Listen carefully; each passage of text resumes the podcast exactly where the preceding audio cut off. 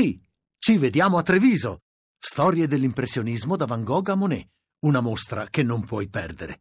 Scopri tutto su lineadombra.it.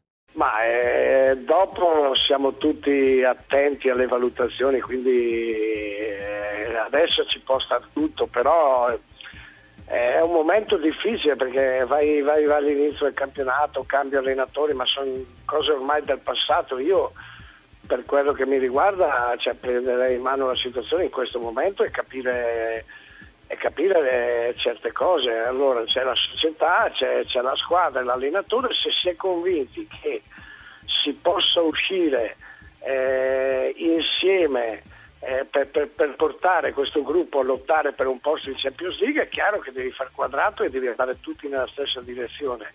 Se non si è convinti credo che la società dovrà prendere delle delle decisioni. Adesso secondo me è troppo facile dire sì, l'allenatore non era, tutte cose, tutte cose vere, però la realtà è che la società ha speso parecchi soldi e ha investito tanto.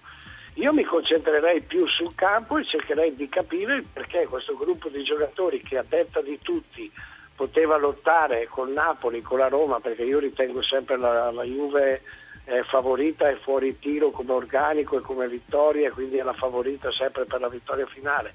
Però per lottare con Napoli, Roma, inizialmente si è inserito, che poi si è inserito anche il Milan, credo che, che abbiamo le qualità per, per, per, puntare lì.